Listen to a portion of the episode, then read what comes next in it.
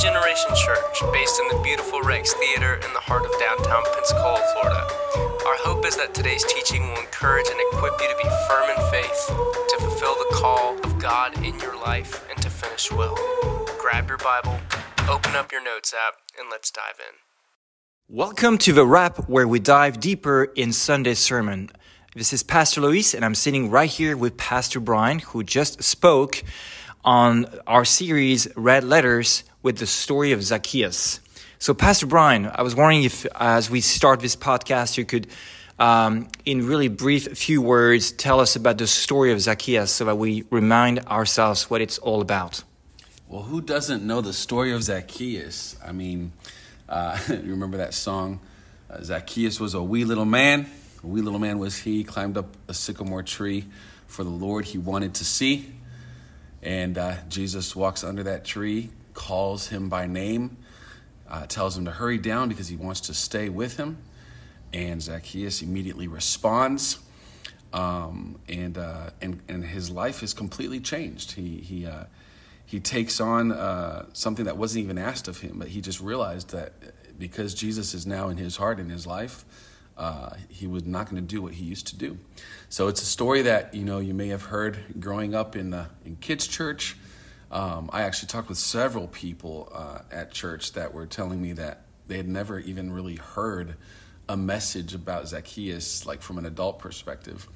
Um, so it was, it was, uh, yeah, it was definitely a, a, really good time. And of course, the idea was looking at the red letters of Jesus, you know, and, and what he says, um, and how, in this case, what he said really brought, you know, as I said, you know, healing for the past, change for the present, and purpose for the future. And so that's what happened in the life of Zacchaeus, and it's what can happen in our lives.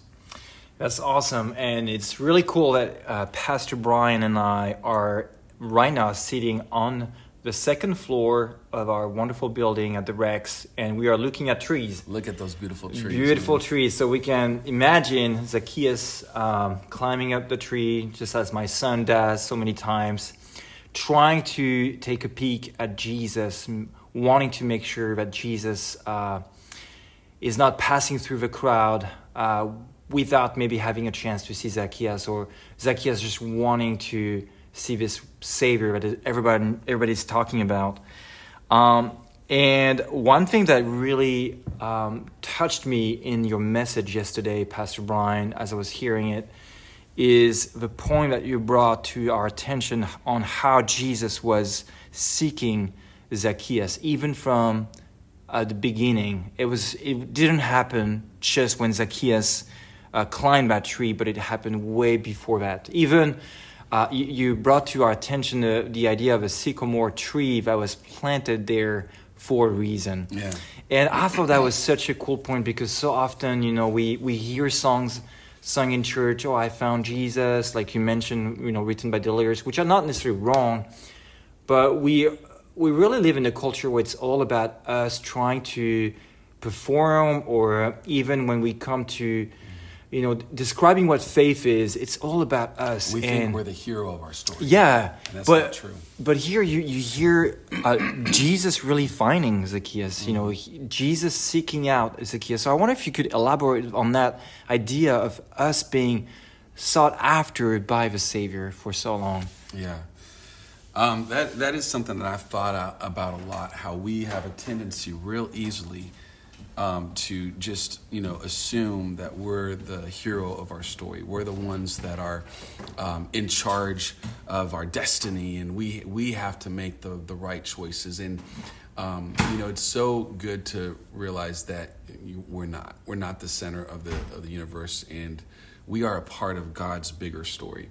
And um, and God's bigger story includes us, and, and we should be so grateful uh, and humbled by the fact that he offers his grace to all those who would um, who would receive him and, and, and, seek after him. But the, the reality is that that you know um, he has been seeking us out long before. It's uh, anybody that has ears to hear uh, and uh, and ears to, to listen.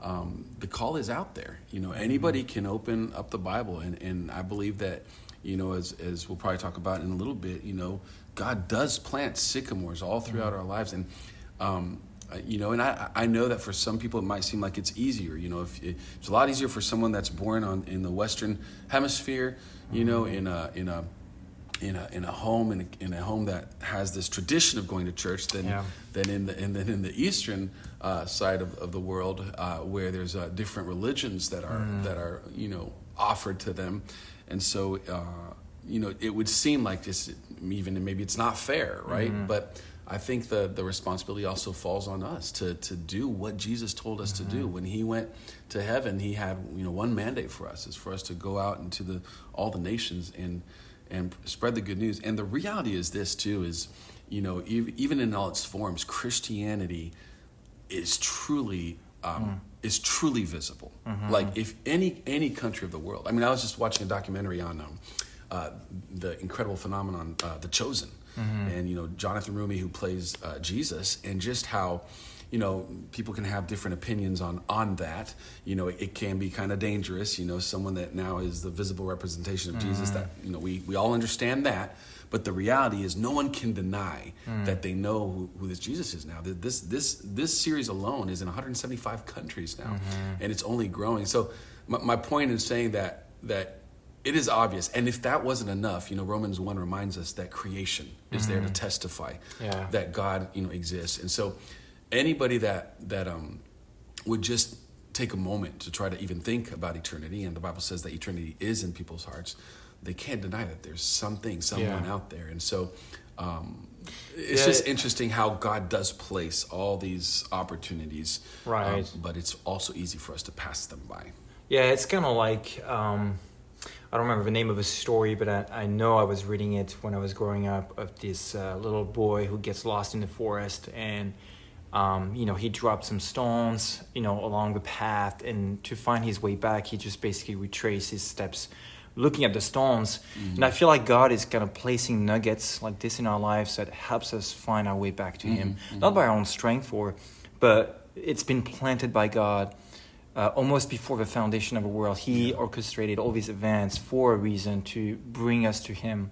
But let me interject something because one thing I did say and I didn't expound too much on is is Zacchaeus acknowledging his limitations. I'm remember I'm reminded of the story of, of this boy that was uh, lost in a in a supermarket and um, oblivious that he's lost. So he's happy, you know, someone's taking care of him. Yeah. And it's not until he sees his parents arrive Yeah. that all of a sudden he realizes, oh my goodness, I was lost, Yeah. and starts to cry.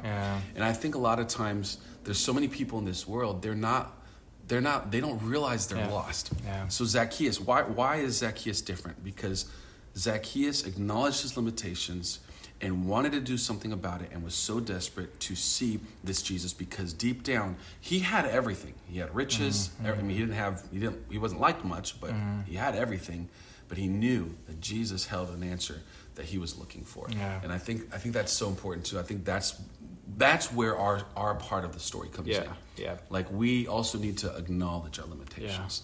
But but truly Jesus is the hero of our story. Yeah, that is so good, and and we we try to find a comparison to uh, the character Zacchaeus, even in, in today's world. Like it, it, I, I kind of see a stinker, a little stinker in a group, you know, the kind of kid that nobody, everybody is gonna pick on because they're just kind of bullying everyone, or I don't know. It's just really interesting to see how Jesus valued Zacchaeus when everyone around him hated him Yeah. and you you you know we see the story it's kind of kind of nice you know ending and of course it's kind of romanticized a little bit but when you think about it um, he was the guy who nobody wanted to be friend with Yeah. you know of course you've got the poor and the outcast the people who have like no uh, no means at all to climb the ladder and to make it in their, li- in their lives but zacchaeus is the kind of guy he had like you said everything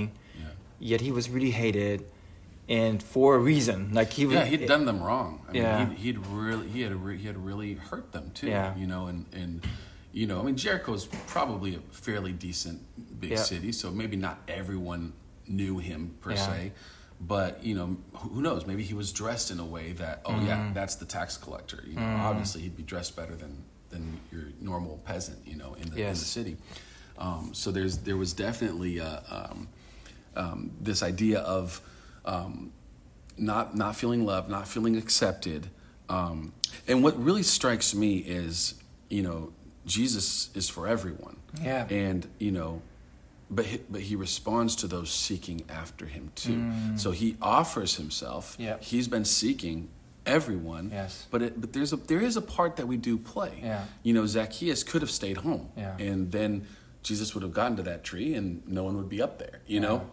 And so there is a part where we, we have a part to play. And so are we hungry enough to, Mm. to desire that? Are we going to be like that, that man that goes to look for that precious pearl Right. and won't, and won't stop until he does?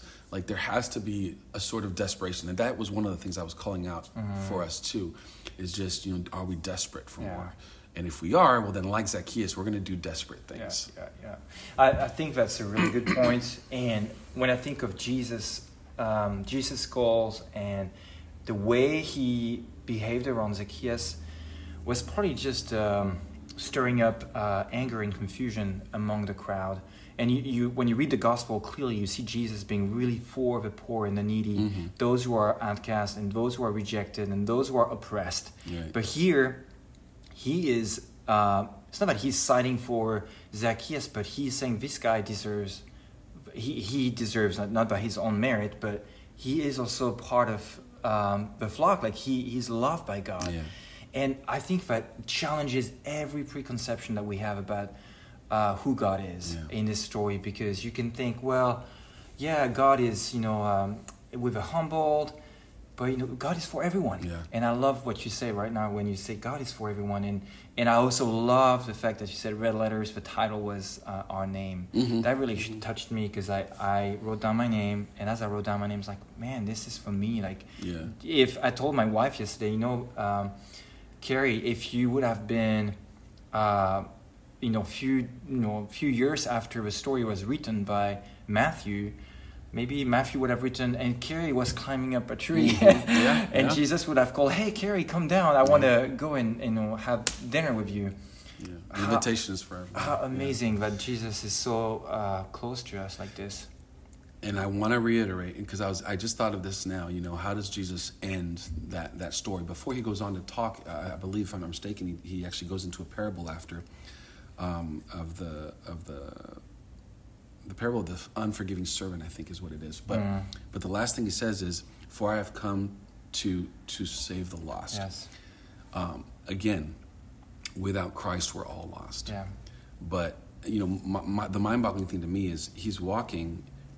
He points out Zacchaeus. He's surrounded by this crowd. Mm-hmm. In fact, you know, we're gonna one of the encounters we're gonna talk about, and I think it's even next week, is uh, he's on his way to go heal someone, but there's this woman that's gonna reach out to him in the crowd, and so it's, it's it's again this idea of like, man, are you ready to reach out? Are Yeah. you ready to do something Yeah. about it? Because uh, this whole crowd was loud around him and Mm. you know save me and save you know and so jesus wasn't ignoring them Yeah. but he was you know who knows even people maybe were being healed as he was Mm. walking we don't know all the stories you know even the bible says um, we can't write everything Yeah. that jesus did but it's just interesting that um, in- this case john just really points out he's moved by that story of zacchaeus but it's to he's come to save those that are lost. I, I would almost add and i'm very fearfully i'm not adding to scripture but this idea of to save those that recognize that they're lost. Mm-hmm. Like i think mm-hmm. that's the thing is Yeah.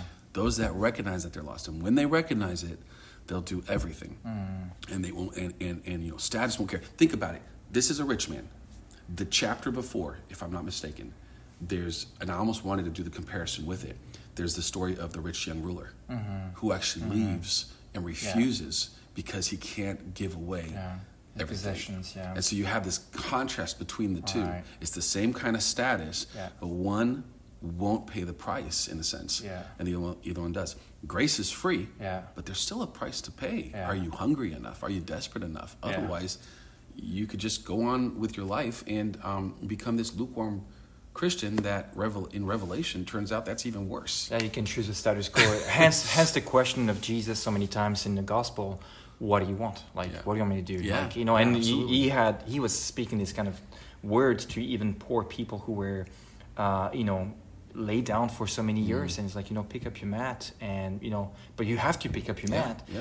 And I love Let that. it be done according to your faith. Exactly. Like, how desperate are you to change? And I, that's why I, I love the fact that you ended on a, a call to do desperate measures because we really are in desperate times when we realize the weight of our sin and our uh, alienation from God.